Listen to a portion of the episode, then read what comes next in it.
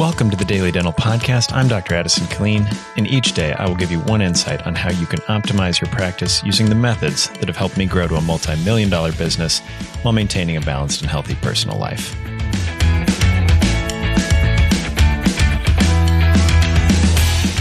Good morning. Today we're finishing up Communication Tip Week with my uh, good friend, Dr. Steve Markowitz, and what he teaches in his practices. So today we're going to go over the phrase, I can't believe that isn't causing you any pain. Here's a story. John was in for his routine hygiene check and hygiene appointment.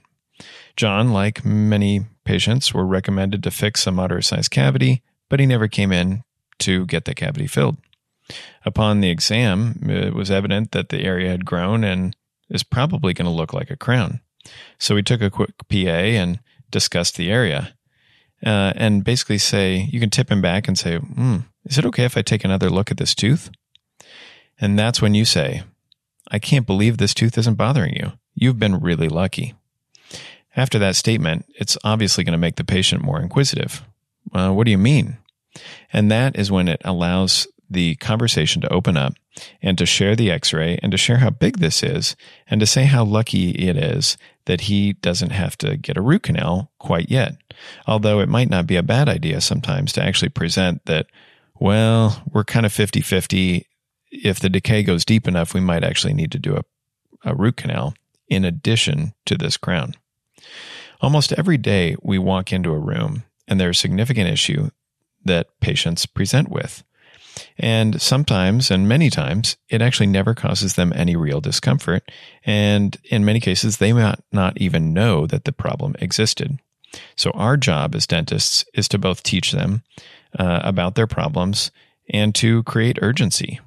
The phrase, I can't believe that hasn't caused you any pain yet, or you are so lucky this hasn't caused you pain. This is a powerful communication approach to create the urgency around the patient's issue, and it allows us to lead with the risks and have a further discussion around the problem.